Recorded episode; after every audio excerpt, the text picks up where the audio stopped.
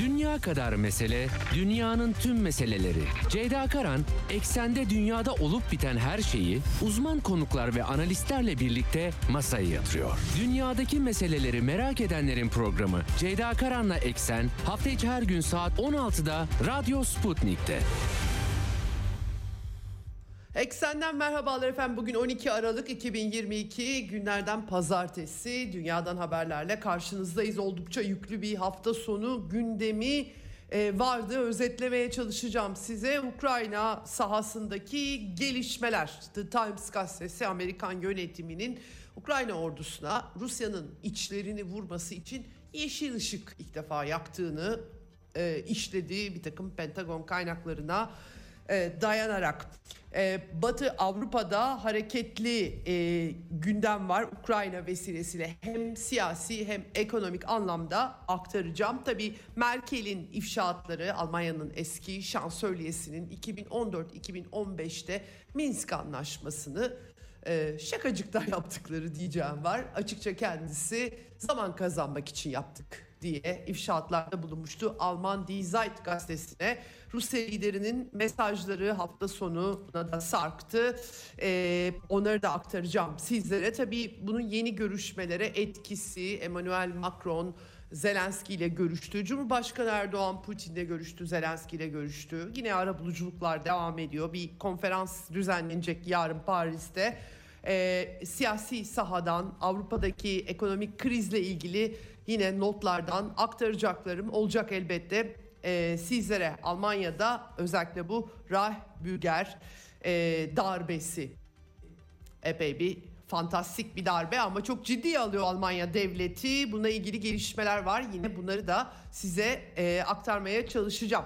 E, As- Asya'ya bugün bakacağım. Aslında geçen haftayı toparlayacağız. Çünkü geçen perşembe günü başlayan bir zirve, e, zirveler silsilesi diyelim. Çin Devlet Başkanı pandemi sonrası uluslararası e, ilişkilere el atmış vaziyette.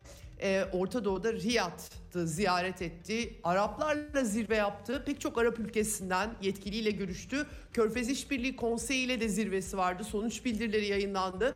Kader ortaklığı vurgusu yapıldı. Orta Doğu'nun meselelerine dair Çin'in mesajları yine söz konusu oldu. Biraz e, Orta Doğu'daki Çin varlığını bugün konuşmak istiyorum. Cuma günü e, Gökhan Göçmen'den e, daha zirveler bitmeden değerlendirmeleri almıştık. Bugün de Doktor Barış adı belli konum olacak ve kendisinin değerlendirmelerini e, soracağız. Avrupa'da Kosova'da gerilim var. Sırbistan ve Kosova arasında. E, Sırplar e, 1244 sayılı bölme kararına göre Sırbistan polisinin Kosova'nın Sırpların yaşadığı kuzey bölgelerine gönderilmesini talep ediyorlar. Ama bu olabilecek mi? Hakikaten gerginlik diniyor gibi gözükmüyor. Ee, bunun dışında tabii e, Türk dış politikasının da başlıkları var aktaracağım. Cumhurbaşkanının gençlerle buluşmasında Yunanistan'la ilgili çok sert açıklamaları olduğu Brüksel'de Dışişleri Bakanları toplantısı var Avrupa Birliği'nin. Ee, o notları da aktaracağım e, sizlere Türk dış politikasından. Cumhurbaşkanının telefon mesajlarının dışında ee, İran aktaracağım. İran'da yine bir idam haberi daha geldi. İlk halka açık idam. Oldukça yüklü bir gündem tabii. Futbol, Dünya Kupası da artık sona yaklaşıyor. Onunla ilgili çok heyecanlı gelişmeler de var. Ee, takip etmişsinizdir büyük olasılıkla. Bunları da aktarmaya çalışacağım sizlere. Evet başlamadan yine frekanslarımızı tekrar edelim. İstanbul'dan 97.8, Ankara'dan 96.2, İzmir 91, Bursa 101.4 ve Kocaeli 90.2. E, Sputnik web sitesi üzerinden e, kulaklığı tıklamanız yeterli. Türkiye'nin her yerinden dinleyebilirsiniz. Telegram hesabının linkini de paylaştım. En kolayı Telegram. E, Radyo Sputnik'e katılmanız bizi dinlemeniz için kafi diyelim. Başlayalım eksene. Dünya kadar mesele, dünyanın tüm meseleleri. Ceyda Karan, eksende dünyada olup biten her şeyi uzman konuklar ve analistlerle birlikte masaya yatırıyor. Dünyadaki meseleleri merak edenlerin programı Ceyda Karan'la Eksen hafta içi her gün saat 16'da Radyo Sputnik'te. Öncelikle sesim için kusura bakmayın biraz grip oldum. Malum artık havalar soğudu. Ee, ısınmaya da çalışıyoruz. Bu soğuk kış günlerinde üşütüyoruz. Biraz nezle oldum kusuruma bakmayın diyelim ee, başlamadan. Ee, Ukrayna sahasında çatışmalar Bahmut, Artemovsk'ta yoğunlaşmış durumda. Ukrayna'nın e, bazı ordu birliklerinin 93. birlik çekildiği yolunda haberler var çok ağır kayıplar olduğu belirtiliyor. Hatta geçen hafta Batı ülkelerinin medyalarından sahaya muhabirler gitmişti. Ee, onların da aktardıkları Ukrayna ordusu açısından durumun parlak olmadığı. Gerçi eskiden önemliydi Bahmut ama şimdi canım sembolik bir yer. Hani Ukrayna kaybetse de ne olur gibisinden e, değerlendirmeler var Batı medyasında. Ee, Rusya'nın açıklamaları Ukrayna ordusunun bütün karşı saldırı girişimlerinin püskürtüldüğü ve özellikle de e, belli Donetsk bölgesinde ilerlemeler olduğu yolunda e, açıklamalar var. Bir de Ukrayna'nın Melitopol'e HIMARS'larla Amerika'dan aldığı HIMARS sistemleriyle bir dinlenme tesislerini bombaladığı haberleri var. Orada e, Wagner grubundan 200 aşkın askerin öldürüldüğünü iddia ediyor Ukrayna kaynakları. Batılılar da e, Ukrayna kaynaklarına dayandırarak veriyorlar. BBC haberi veriyor. Ukrayna ne diyorsa onu söylüyor. Sonra da bağımsız olarak doğrulayamayız biz bunu diyor. Öldürüldüğü söylenen bazı şahısları ise Telegram hesaplarında görüyorum. Rusya e, ise Melitopol'de bir dinlenme tesisinin vurulduğu Ukrayna tarafından HIMARS'larla iki kişinin hayatını yitirdiği, iki kişinin yaralandığını duyurmuş vaziyette. Taraflardan bu şekilde geldi. Dimitri Kuleba Ukrayna Dışişleri Bakanı Alman ARD televizyonuyla söyleşi yapmış ve e, demiş ki efendim e, Ukrayna'nın e, ciddi bir biçimde enerjisiz kaldığını söylemiş. Biliyoruz tümüyle de enerjisiz bırakmadıklarını hatırlatmakta fayda var ama büyük ölçüde iletim hatları özellikle askeri kullanımı engelleyecek şekilde vuruluyor. Almanya'nın Leopard tanklarını vermesini istemiş biraz şikayet etmiş.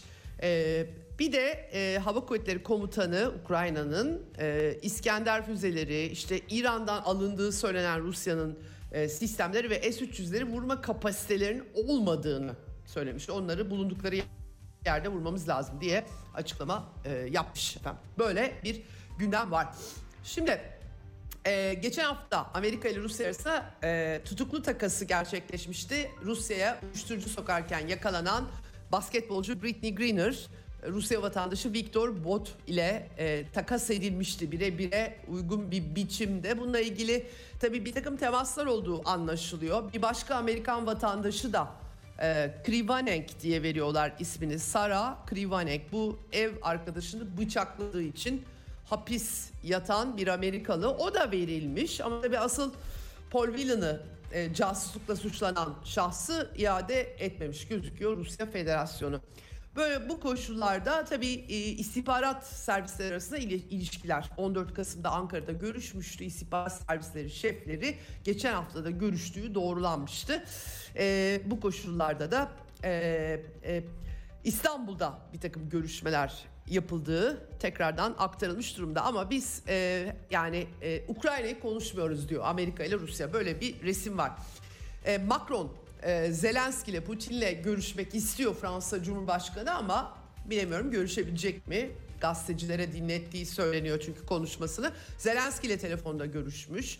Ee, Zelenski'nin şartlarını ortaya koyduğu 10 maddelik barış planına destek vermiş. Bir de yarın Paris'te bir konferans yapacaklar Ukrayna ile dayanışma konferansı.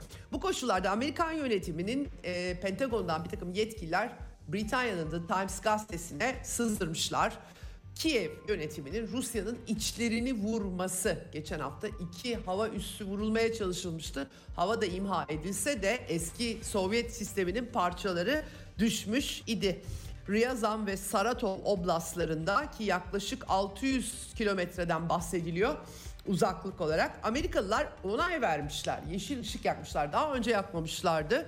Hani sadece Kırım değil Rusya topraklarının vurulması. Tehlikeli bir tırmanış. Eskisi gibi kaygılanmıyormuş Amerikalılar. Öyle yazıyor Times gazetesi. Dikkat çekici. Ee, yani bu durumda e, yani biz e, Ukraynalılara bir silahı veriyoruz ne yapacaklarını onlar karar veriyor diyorlar ama herkes biliyor ki komuta kontrol merkezlerini falan her şeyi koordine eden, eden Amerikalılar. Zaten silahlar Amerika'nın verdiği silahlar e, ortada nasıl bir Ukrayna olduğu bu 9 ayda e, ortaya çıkmış vaziyette. E, Rusya'nın hava e, uzay kuvvetlerinde e, İran'dan İHA tedarik ettiği iddiası, iddiayı kendileri ortaya atıyor. Bu iddia üzerinden de yaptırım kararı alıyorlar. E, bu krizden önce verilmiş sistemler olabilir ama krizden sonra vermedik diyor İran tarafı. Böyle bir e, durum var. Ukrayna'ya 275 milyon dolarlık yeni askeri yardım paketi Pentagon yine açıkladı. Bu HIMARS'ları gönderiyorlar. NATO Genel Sekreteri Stoltenberg'in yine açıklamaları vardı. Ukrayna savaşının kontrolden çıkmasından korkuyormuş kendisi. Ee, Ukrayna'ya askeri destek çok önemli. Barışa ulaşmak için askeri destek vermeliyiz diyor. Hakikaten çok e, acıklı batılıların. Bir şey ters giderse korkunç sonuçları olabilir ama biz bunu önlemek için kesintisiz çalışıyoruz falan gibi açıklamalar yapıyor. Ee, çok tuhaf yani hakikaten. Ee, yine işte Britanya yeni savunma sistemleri, Baltıklar, Bulgaristan e, askeri yardımı kısıtlı tutmuştu Bulgaristan ama kapalı parlamentoda oturum yapılmış ve silah yardımı paketi onaylanmış. Tabii Doğu bloku ülkeleri önemli çünkü Sovyet sistemlerini veriyorlar onlar. Ne vereceklerini belirtmiyorlar. Ee, Bulgaristan'da da hükümet çökmüştü tabii kriz yüzünden böyle bir durum vardı.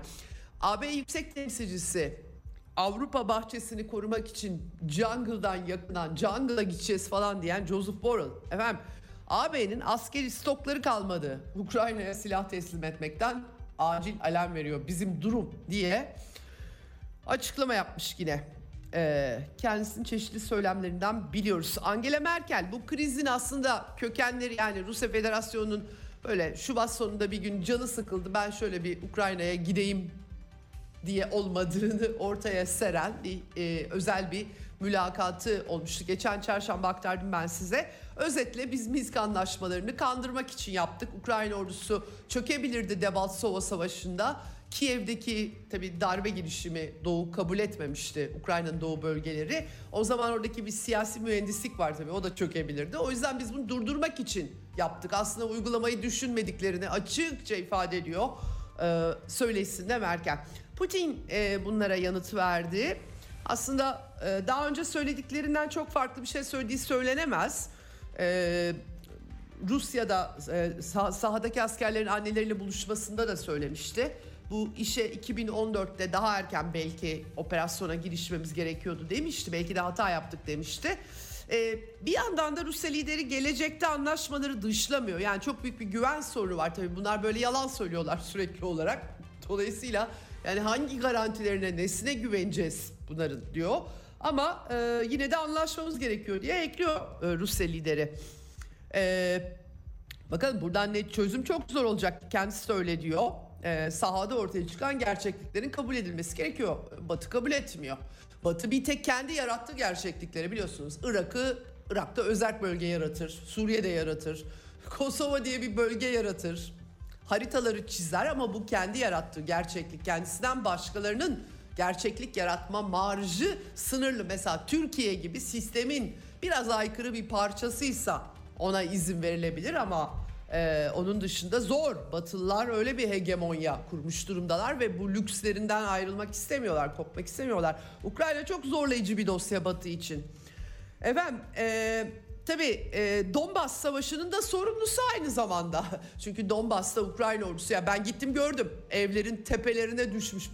Di, direkt Ukrayna ordusunun dağın bombaladığı iç savaş vardı orada. E, kenti gördüm ben doğrusu.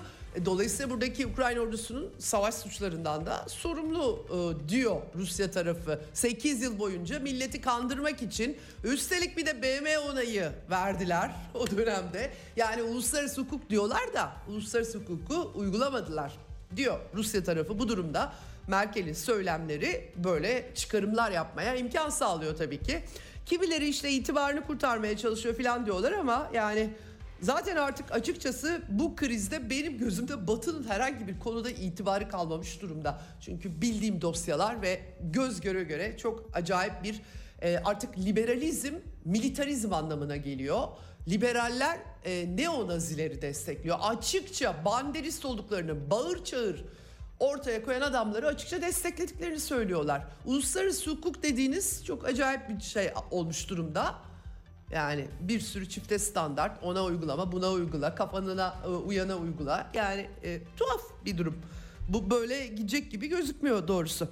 Velhasıl efendim Almanya e, Reich Bürger, örgütü şu meşhur fantastik örgüt 52 kişi hakkında tutanak hazırladılar. Alman Cumhuriyet tarihinin en büyük operasyonu dediler. Ya o kadar Hitler yılları falan nasıl bu kadar büyük onu tam anlayamadım ama e, nihayetinde işte parlament, federal parlamentoyu basacak, hükümeti devirecek.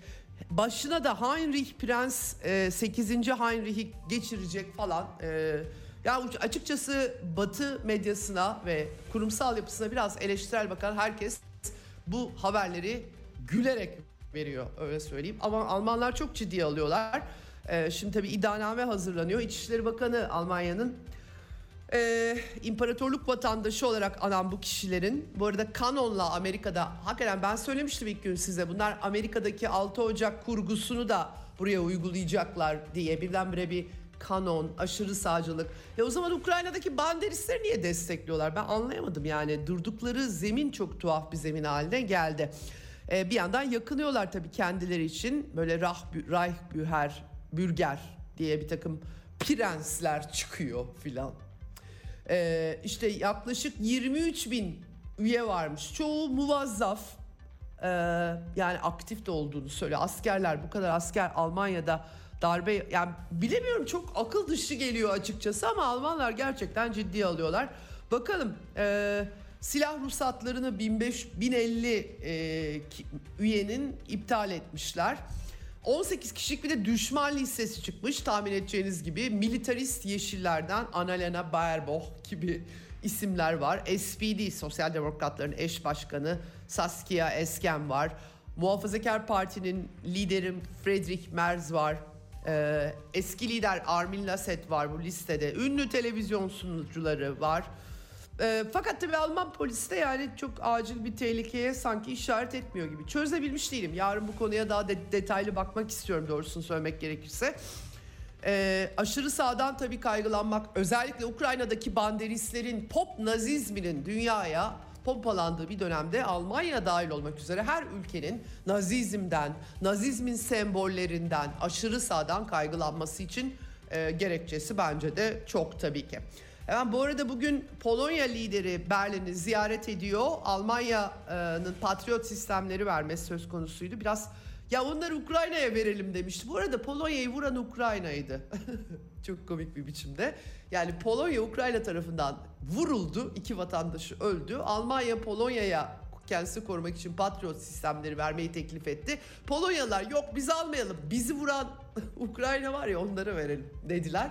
Almanya kabul etmedi. Olmaz. Onlar NATO üyesi değil dedi. Filan böyle bir hakikaten komik bir hikayeye dönüştü. Neyse bunu çözmüşler yani nihayetinde Polonya'ya gidecek onlar Berlin şey e, Ukrayna'ya yani Polonya'yı hedef seçen Ukrayna'ya gitmeyecek. Ben kaza olduğunu düşünmüyorum doğrusu söylemek gerekirse. Kazayla vurduğunu zannetmiyorum. Hiçbir işareti de yok. Bir de tabii 1.3 milyar euroluk savaş tazminatı bir mektup yazmış Polonya lideri öncesinde. AB ve NATO üyelerine yollamış. Almanya reddediyor savaş tazminatı olarak, 2. Dünya Savaşı tazminatı olarak. Aynı Polonya'da Ukrayna'daki 2. Dünya Savaşı'ndaki Nazilerin mirasçılarını destekliyor bu arada. Öyle bir acayip bir denklem olmuş durumda. Avrupa'nın hali gerçekten trajikomik diyebiliriz. Evet, e, Trump döneminde Türkiye'de dahil bir takım ülkelere çelik ve alüminyum ithalatına ek gümrük vergileri konulmuştu. %25'leri bulan Dünya Ticaret Örgütü ABD'yi haksız bulmuş efendim. Güzel, şahane. E, gümrük tarifeleri bu meşhur GATT anlaşmasının maddelerine aykırı demiş ama Amerikalılar ulusal güvenliğimize Dünya Ticaret Örgütü karar veremez diyor. Uluslararası hukuk dediğin Amerikan hukukunun çerçevesi tabii Amerika için. Mümkün mü böyle bir şey?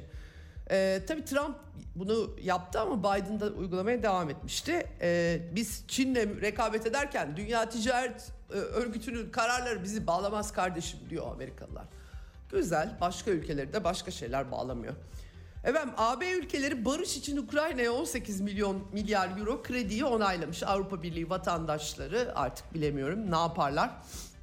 Finansal destek. Zaten Ukrayna diye bir ülke bağımsız egemen bir ülke kalmadı. Finansmanları, finansmanını Avrupa Birliği vatandaşları bu şekilde yapıyorlar Ukrayna'nın.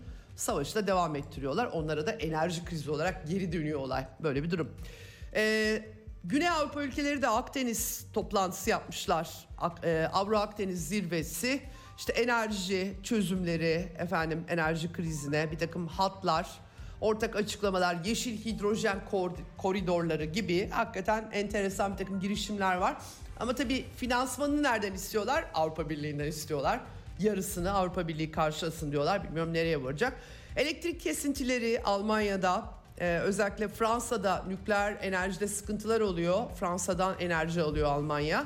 Biraz problemli. Ee, Fransız Ekonomi Bakanı da bir Normandiya bölgesinde nükleer santrali ziyaret etmiş. Aman yani tasarruf etmemiz lazım başka türlü olmaz demiş.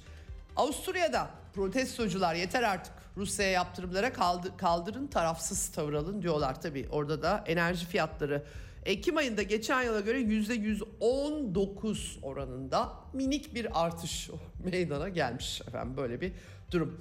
Ee, Belçika'da Brüksel'de havaalanında grev var ee, ondan sonra. Bu arada ben aktarmıştım size yazmıştım da bir gündeki yazımda Almanya ve diğer AB ülkeleri Rusya'dan boru hatlarıyla doğalgaz almıyor olabilirler ama çok pahalı bir biçimde Rusya'nın LNG'sini yani likit gazını daha pahalıya üçüncü ülkeler üzerinden alıyorlar. Öyle de çok parlak, çok zeki bir Avrupa Birliği liderliğiyle karşı karşıyayız. Vatandaşları ne yapacak bilemiyorum tabii ki. Artık demokrasi dediğiniz bir göz bağı gibi bir şey haline gelmiş durumda. Değiştiremiyorlardı zavallılar.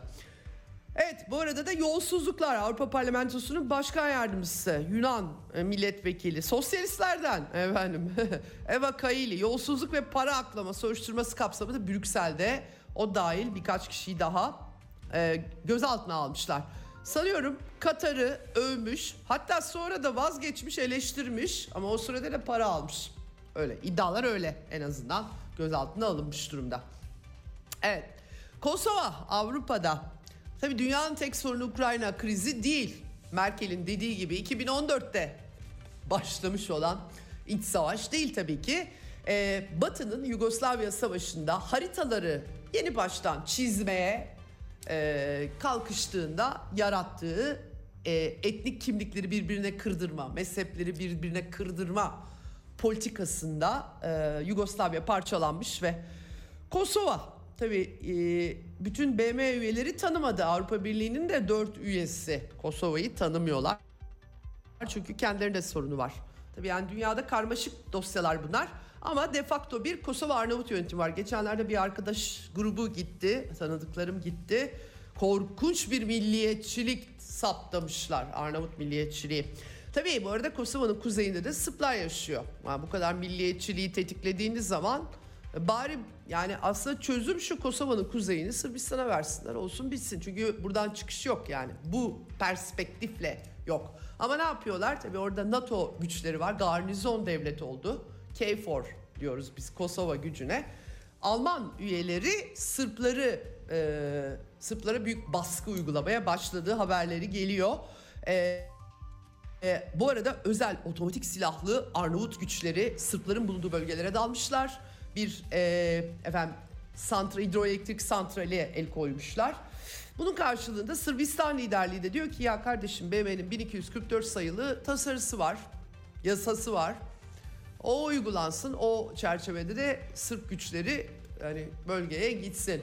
Mümkün değil izin vermezler. Nasıl Minsk'te BM onaylıysa ve uluslararası hukuk uygulamadıysa Batı 1244'ü de uygulamayacaklar. İşlerine geldiği zaman kurallara dayalı düzensizlik diyebileceğimiz çerçeve böyle bir şey efendim.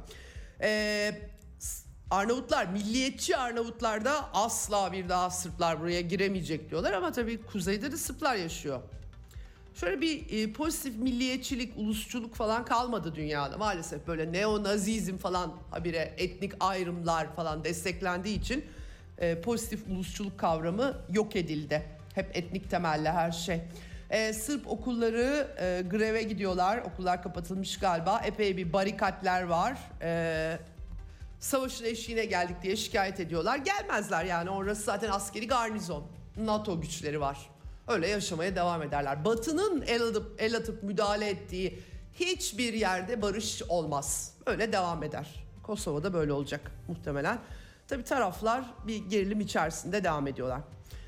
Evet, geçen hafta Türk boğazlarında petrol tankeri gerilimi yaşanmıştı. Ee, bir takım gemiler tabii çoğu AB Kazak gemileri de var. Önce Rusya tankerleri durduruldu diye soruldu ama değil. Öyle olmadığı anlaşıldı. Ee, Türkiye ekstradan bir boğazlardan geçiş için bir güvence istiyor. Sigorta. Ee, AB tarafı gerek yok ona diyor. Daha süresi var diyor. Böyle karışık bir dosyaya dönmüş vaziyette.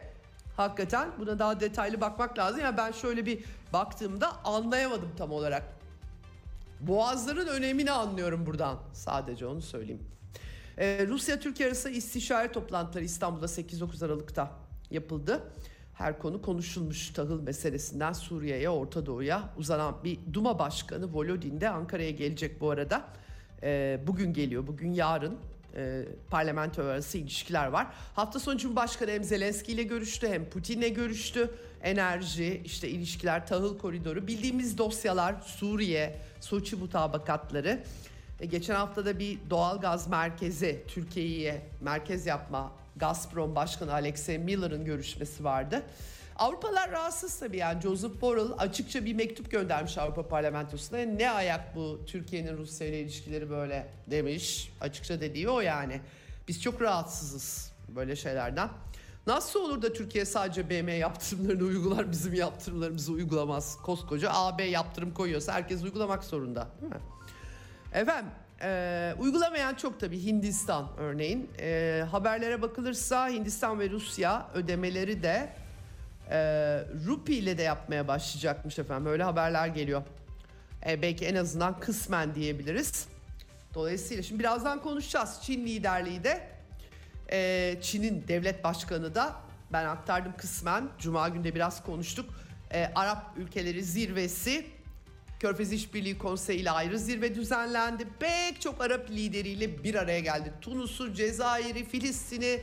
Hakikaten enteresan bir e, zirveler silsilesi olmuş gözüküyor ve bir kader ortaklığını e, vurgulayan bir kapanış bildirisi, Riyad bildirisi çıktı. E, nasıl bir kader ortaklığıdır? Neler oluyor? Birazdan Doktor Barış adı belliye e, soracağız. Bu zirveler sonucunda Çin ne gibi bir e, e, ya da Arap cephesi neler elde etti? Amerikalılara sormuşlar Dışişleri Sözcüsü. Biz karışmayız demiş onların kendi ilişkileri ama hani e, biz tabii e, Amerika'nın e, çıkarlarının baltalanmaya e, çalışıldığı sor, sorusu üzerine e, biz hani kendi koalisyonlarımızı daha eşsiz buluyoruz gibi bir açıklama yapmış. Nesi eşsiz onu tam olarak bilemiyorum. E, bu arada Amerikan yönetimi, Biden yönetimi de Afrika liderlerini Washington'da buluşturuyor.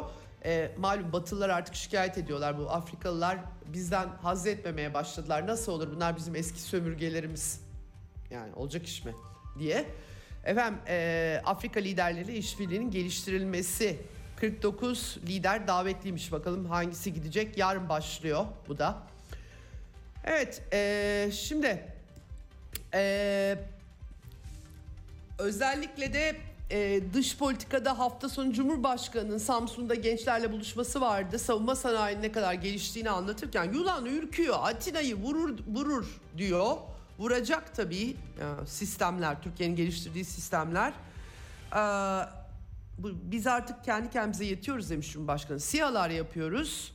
Yunan'ı ürkütüyor. Tayfun diyorsun Yunan ürküyor. Atina'yı vurur diyor. Atina'yı niye vuruyor Türkiye? E vuracak tabii demiş Cumhurbaşkanı. Sen rahat durmazsan sen Amerika'dan adalara şuradan buradan bir şey almaya çalışırsan Türkiye gibi bir ülke herhalde armut toplamayacak. Bir şeyler yapması lazım. Bu gençler boşuna yetişmiyor değil mi? Demiş.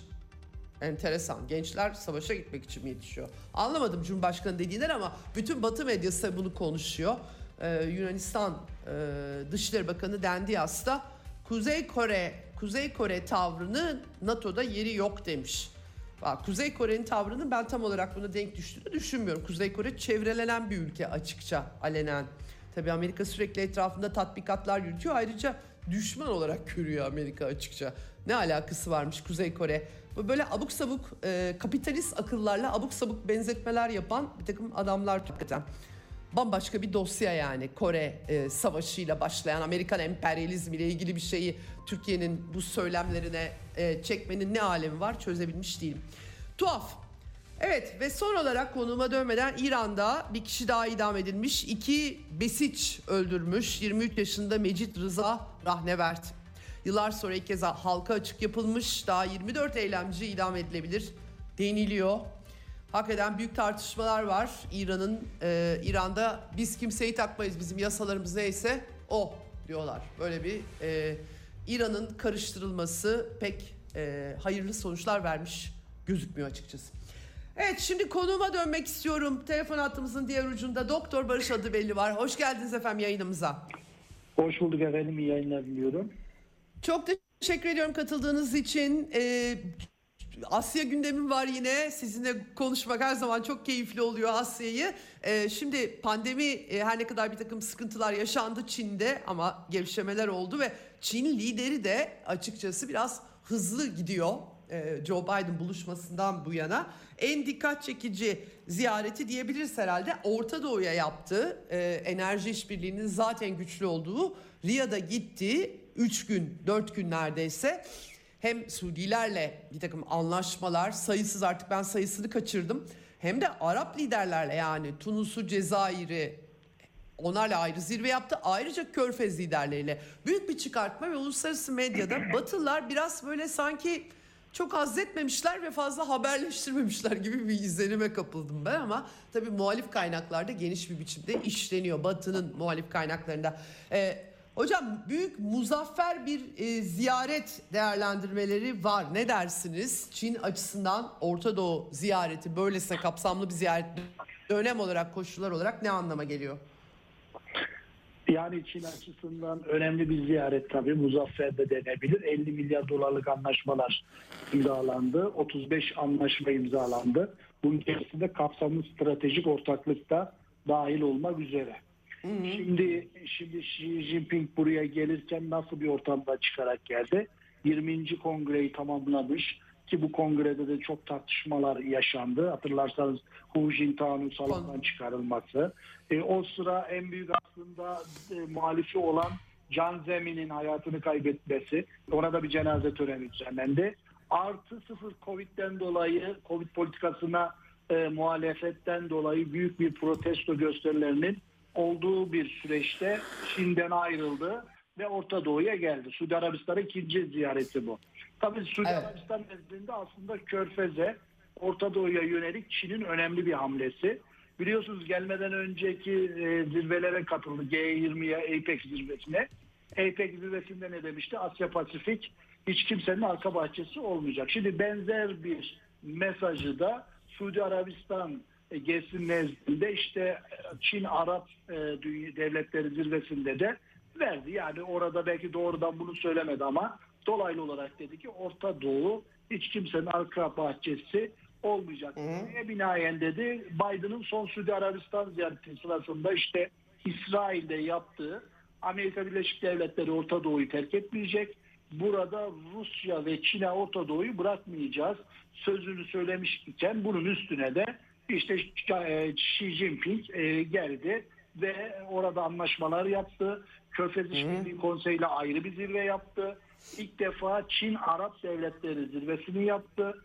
Bağımsız bir Filistin devletine ki Doğu Kudüs başkenti olan bağımsız bir Filistin devletine desteğini bir kez daha tekrar etti ve her şeyden ötesi e, ortak bir kaderden bahsetti. Ortak bir gelecekten evet. bahsetti. Evet ben de onu e, vurgulamıştım e, demin çok kısa geçtim ama ortak kader derken yani stratejik e, ilişkiler enerji gündeminin de biraz ötesine taşınmış gibi gözüküyor. Yani şunu kastediyorum. Çin'in e, sadece Suudi Arabistan'dan petrol alması değil. Onun ötesinde yeni yatırımlar, yeni kalkınma, yeni yüzyılda yani bunlar üzerinden mi bir şey geliştirilmesi planlanıyor şimdi? E, tabii e, Suudilerin de 2030 gündemi vardı. Biraz onlar batıdan umudu mu kesmişler gibi gözüküyor. Nasıl Araplar açısından siz algıladınız bu gelişmeleri? Şimdi bu İbrahim anlaşmaları ve ondan öncesi aslında Trump'la birlikte bir e, erime de başladı. E, Arap dünyasının Amerika ile ilişkilerinde. Bu İbrahim anlaşmaları konusunda oldukça yasak olduğu ile dönemlerde Trump Hocam biraz sesiniz kesilerek geliyor. Çok özür diliyorum. Tekrardan bir konuşabilir misiniz? Ee, dinleyicilerimiz e, anlayamı, anlayamıyor olabilir çünkü. Tekrar bir konuşur Şu anda musunuz? nasıl acaba? Şu anda nasıl Şimdi acaba? daha iyi. Şimdi daha iyi. Tamam. Demin biraz kesildi o yüzden. Evet doğru. Şimdi şimdi şöyle söyleyelim. Arap dünyasının e, son dönemde Batı ile Amerika ile ilişkileri işte Trump döneminden itibaren böyle e, yavaş yavaş erimeye başladı. Özellikle bu İbrahim anlaşmalarıyla birlikte aslında çok da e, istekli bir şekilde imzalanmadı. Bunlar kulislere yansıdı ama önümüzdeki dönemde hatıratlardan, arşiv belgelerinden biz bunu daha net göreceğiz. Yani bir baskı var, bir dayatma var. Özellikle Aha. hatırlarsanız Suudi Arabistan'da söylediği sözü daha e, hatırlıyoruz işte biz olmasak bir hafta tahta oturamazsınız şeklinde Evet, varlıklarının aslında Amerika Birleşik Devletleri'ne borçlu oldukları şeklindeki imanları bütün bunlar aslında başta Suudi Arabistan olmak üzere Arap dünyasını da yeni arayışlara itti. Şu bir gerçek yani 21. yüzyılda bir yeni dünya evet kuruluyor. Yükselen bir Asya var. Dolayısıyla Arap dünyası da özellikle zengin ülkeler, körfez ülkeleri bu yeni dünyada yer almak istiyorlar. Fa- Fakat şimdi bazı tabii yorumlarda görüyoruz çok farklı fazla da buna anlam yüklememek lazım. Yani çok kutupluluğun inşasına kadar anlamlar yüklendi. Ya bu o kadar değil. Yani Çin Çin Çin Arap dünyasıyla falan çok kutuplu falan sistem kurmayacak. Çin'in bir iki görüşü var Arap dünyasına bakışında. İki önemli yaklaşım. Bir, enerjiyi aldığı, tedarik ettiği yer. Dolayısıyla enerjiyi güvende tutması gerekiyor. İki, orası bir pazar. Ticaret yaptığı bir pazar.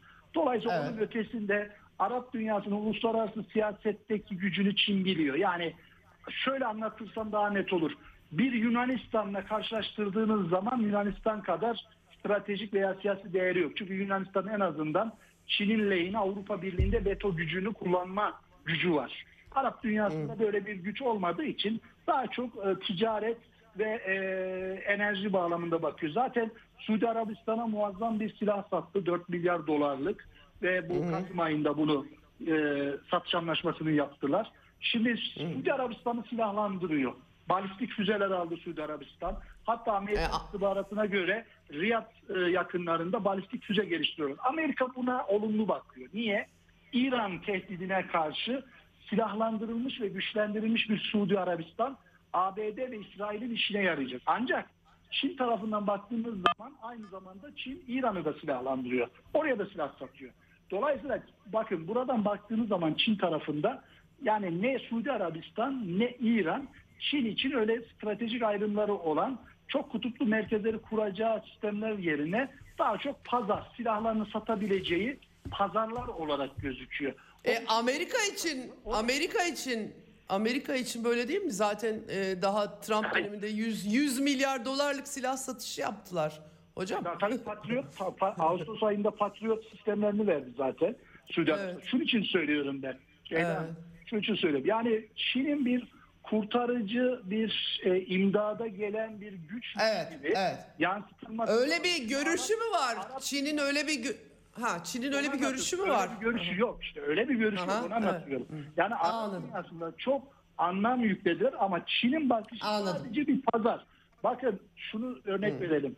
Buna çok uzağa gitmeyin. Ukrayna Savaşı nedeniyle Rusya ile olan Rusya-Çin ilişkilerine bakın. Bakın Çin Evet. çok fazla Rusya'nın yanında duramadı. Zaten biz o zaman da söyledik. Belli bir noktada durur sonra söylemsel bir duruşa geçer çekilir. Şimdi aynısını yaptı Çin ve bugün gelinen noktada Rusya İran'la daha yakın şu anda bu savaş nedeni. Ha şu da var bakın geleneksel olarak Çin burada Amerika'ya mı meydan okudu derseniz benim kendi şahsi görüşüm Çin'in Orta Doğu'daki en büyük rakibi Amerika değil Rusya'dır. Onu da söylerim. Bu Soğuk Savaş'tan bu tarafa 1960'tan beri gelen bir rekabet. İşte 3. dünyanın liderliği üzerine. İlginç. Soğuk, e tabi Soğuk Savaş Peki- Çin Peki ya e, yerel ruble e, ruble diyorum pardon özür dilerim. E, şimdi ben de küres, küresel makro e, analistlere bakıyorum.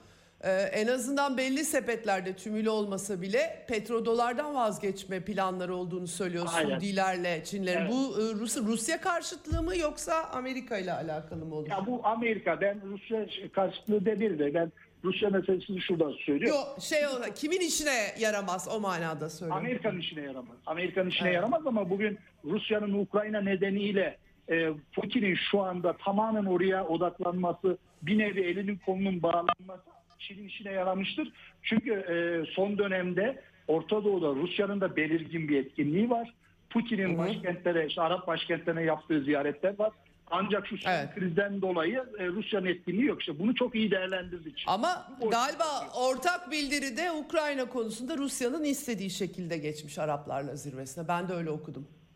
E, ama ortak payda da duruş aynı zaten. O, o Tabii. yok. Arap dünyasında da öyle. Bakın Şangay İşbirliği Örgütü'nde biliyorsunuz bu yıl Suudi Arabistan'da protokol imzalandı. Sırada Mısır bekliyor. Evet. Şimdi tabii, Tabii. süremiz yok. Daha o Şangay boyutuna hiç Yok. geçemeyeceğiz ama Evet onu soracaktım ben size. Yani şimdi hani Amerika'yı rahatsız etmiyor Çin diyoruz da hani hani e, petrodoların altına oymak, BRICS üyeliği, Şio diyalog ortaklığı falan bunları nasıl okumak lazım? şimdi burada Şio ve. Hı. Evet. Şimdi Amerika Birleşik Devletleri biraz önce siz de e, girerken programa söylediğiniz bir şey var. Hani Batı çok alttan aldı. Çok ciddi e, bir yorum yapmadılar. Bekleyip görme e, noktasındalar. Şimdi bu noktada işte Arap zirvesine 21 ülke katıldı. E, zaten Körfez İşbirliği Konseyi'nde 6 ülke var. E, dolayısıyla burada sınırlı sayıda Amerika Birleşik Devletleri şimdi bunu bekle gör politikasıyla izliyor. Buna kadar gider. Ancak Şangay İşbirliği Örgütü'nden öte bir de şunu söyleyeyim ben. E, Hindistan'ın burada esas rahatsızlığı var. Çünkü Hindistan Evet. son dönemde Orta Doğu'da gelişen ilişkileri vardı ama son dönemde bu İslamiyetle ilgili kutsallarıyla ilgili sıkıntılardan dolayı Orta Doğu'yla biraz sallanan bir şey var. Çin hemen o oradaki boşluğu da doldurdu. Ama Şangay İşbirliği Örgütü'nde mecbur Rusya ve Hindistan'a ihtiyacı var. Çünkü biliyorsunuz kararlar oy birliğiyle alınıyor. Dolayısıyla şimdi Arap dünyasında Suudi Arabistan, Birleşik Arap Emirlikleri, Katar, Mısır hatta İsrail. Bakın İsrail de Şangay Evet. Örgütü konusunda e, niyetli olan ülkelerde. Suriye'yi zaten söylemiyoruz. Suriye'de var.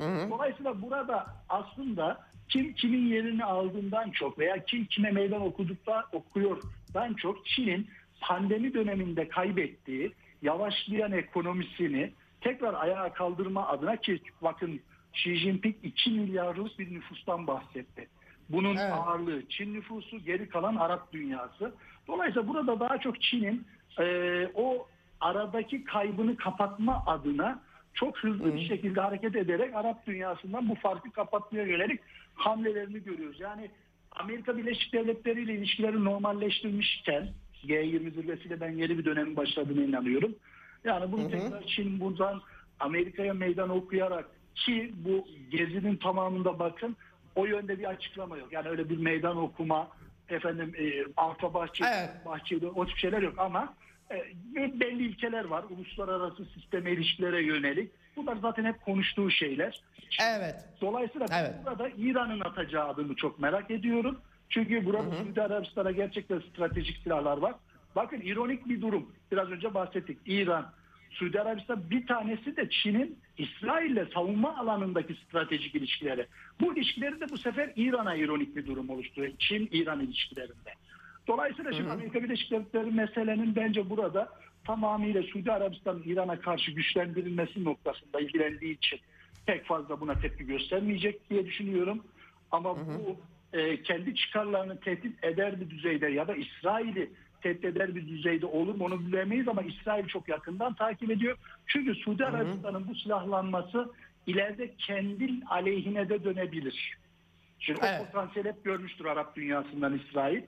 Dolayısıyla e, Çin gerçekten bu kadar meselenin içinde böyle büyük bir geziyi düzenlemiş olması, Arap dünyasıyla iki zirve düzenlemiş olması bana göre son dönemde diplomasi açısından, uluslararası politika açısından önemli bir gelişmeydi. Hemen yanı başımızda olması itibariyle de ayrıca Türkiye için de oldukça önemli bir gelişmeydi diye düşünüyorum ben. Peki çok çok teşekkür ediyorum hocam değerlendirme için. Çok sağ olun. Rica ederim kolay gelsin. Evet Doktor Barış Adıbelli ile konuştuk. Ee, Xi Jinping'in e, Araplarla Riyad ziyareti, Araplarla buluşmaları, imza attıkları anlaşmalar ve verdikleri mesajlar biraz da tabii jeopolitik dengeleri e, ve bu dengelere dair kendisinin değerlendirmelerini aldık. Çok acayip birkaç not daha aktaracağım. Özellikle Lockerbie ile ilgili 270 kişi hayatını yitirmiş. Ta 1988'lerden kalma bir hikaye bir uçak Frankfurt'tan Detroit'e gitmek için havalanan Panam e, hava yollarına ait. E, Kaddafi döneminde olay çözüldü. Tazminatlar da ödendi ama şimdi e, bu bombayı yapmakla suçlanan Libyalı'yı tekrardan Amerika'da gözaltına almışlar. Halbuki bitti kapandı olay. Birdenbire tekrar ya benim de dış habercilik hayatımın bir kısmı locker bir olayıyla geçtiği için enteresan. Ee, böyle bir haber. Tabii ortada bir Libya devleti de kalmadığı için e, Ulusal Güvenlik Müsteşarı açıklama yapmış bu ne iştir diye. Oluyor Batılılar böyle yani enteresanlar biliyorsunuz. Açabilirler tabii yani. Efendim Dünya Kupası bu arada Arapları konuşuyoruz işte Çin liderinin ziyaretini konuşuyoruz. Tabii hafta sonu hepimiz heyecan içerisindeydik. Fas bir tarih yazdı. Çeyrek finalde Portekiz'i 1-0 devirdiler. E, acayip gözyaşları tabii Ronaldo çok üzüldü bu durumda ama e, Arap alemi coştu. Ra- Rabat'ta, Casablanca'da, Marrakeş'te, Türkiye'de, Taksim'de, e, Fransa'daki paslar tabii bu arada 108 kişi gözaltına almış Fransız polisi. E, tabii tarihlerinde ilk kez başlarına geliyor. E, bu e, İngiltere-Fransa maçı ben de izledim bayağı heyecanlıydı. Fransızlar yine penaltı atamadı İngilizler. E, onlar var tabii Hırvatistan e, Brezilya'yı eledi. Latin futbolu sevenleri biraz hayal kırıklığına uğrattı ama e, yarın Arjantin Hırvatistan maçı var. Hep beraber izleyeceğiz. Çarşamba günü de Fransa Fas maçı var. Bakalım Fas Fransa'nın bileğini bükebilecek mi? Hepimiz bütün dünya batıya karşı bu e, yani illa her şeyini de sevmek gerekmiyor tabii ama ya bilmiyorum ben eskiden İngiliz Alman futbolunu severdim. Şimdi mümkün değil. Yani demek ki insanın görüşü liderliklerin verdiği kararlarla etkileniyor herhalde. Son derece subjektif elbette söylediğim bir şey. Ee, böyle e, hakikaten e, heyecanlı geçiyor Katar'daki çok eleştiri de haklı olarak yapıldı Katar'a ama e, futbol Batı dünyasında da pek çok yolsuzluk dönüyor hepimiz biliyoruz. Birleşik Arap Emirlikleri de bu arada e, Raşit diye bir e, uzay aracını ilk, ilk Arap ülkesi e, Ay'a yollamış durumda. Tabii teknolojisi batıdan anladığım kadarıyla bunun. Böyle bir gündemimiz var bugün. Yarın görüşmek üzere Eksen'den. Hoşçakalın. Ceyda Karan'la Eksen sona erdi.